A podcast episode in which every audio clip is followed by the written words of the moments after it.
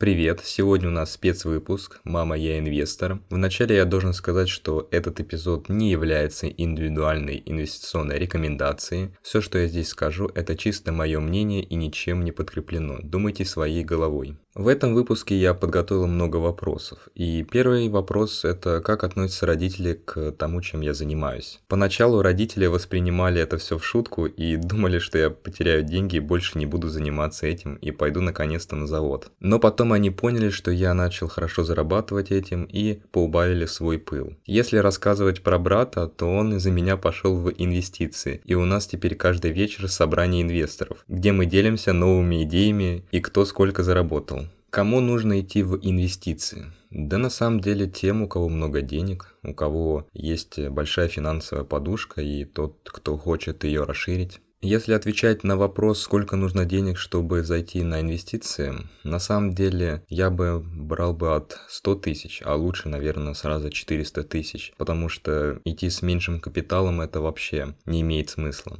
Я зашел в инвестиции после 24 февраля, когда все упало и не пожалел. Правда, московская биржа там какое-то время вообще не работала, но потом э, я стал покупать акции, и вот так с этого все началось.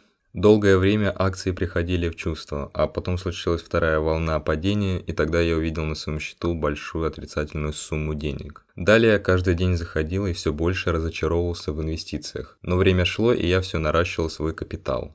Если отвечать на вопрос, зачем идти в инвестиции, то, наверное, чтобы заработать миллионы. Сколько можно заработать на инвестициях? Ну, на самом деле, если грамотно вложиться в какую-то компанию, можно просто сделать x2, а может быть даже x3. А если еще вкладываться в разные компании, то можно вообще делать большие деньги. Сколько ты заработал на инвестициях? На этот вопрос можно ответить как в пословице. Никогда не спрашивай женщину о ее возрасте, никогда не спрашивай мужчину о его зарплате. Если честно, то я зарабатываю на инвестициях достаточно, чтобы жить комфортно и ни в чем себе не отказывать. Какие акции купить, чтобы не потерять деньги? Это довольно легкий и в то же время сложный вопрос. Эм, на мой взгляд, в основном нужно покупать акции крупных компаний, таких как Сбер, Яндекс, Газпром, Роснефть, Озон, наверное, и другие. Какие сейчас у тебя акции в портфеле? Ну, давайте посмотрим, какие акции у меня в портфеле.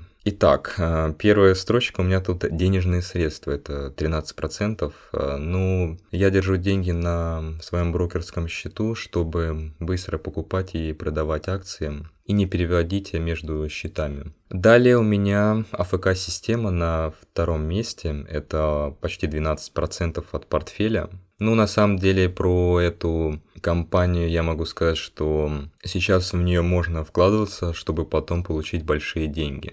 А, далее у меня идет полиметалл, это 10%. А, в принципе, компания показывает в последнее время большой рост. И я думаю, что через год а, можно сделать X2. Далее у меня в моем портфеле это поле золота, где-то 10%. Ну, золото у нас всегда котируется, поэтому я его купил.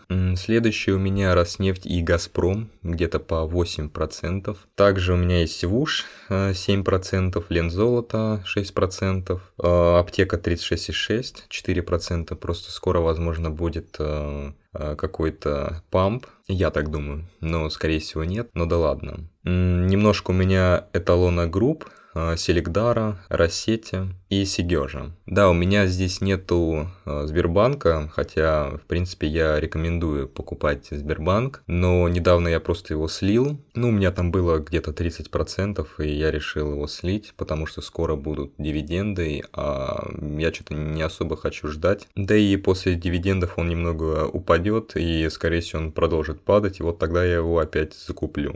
Ловил ли ты ракеты?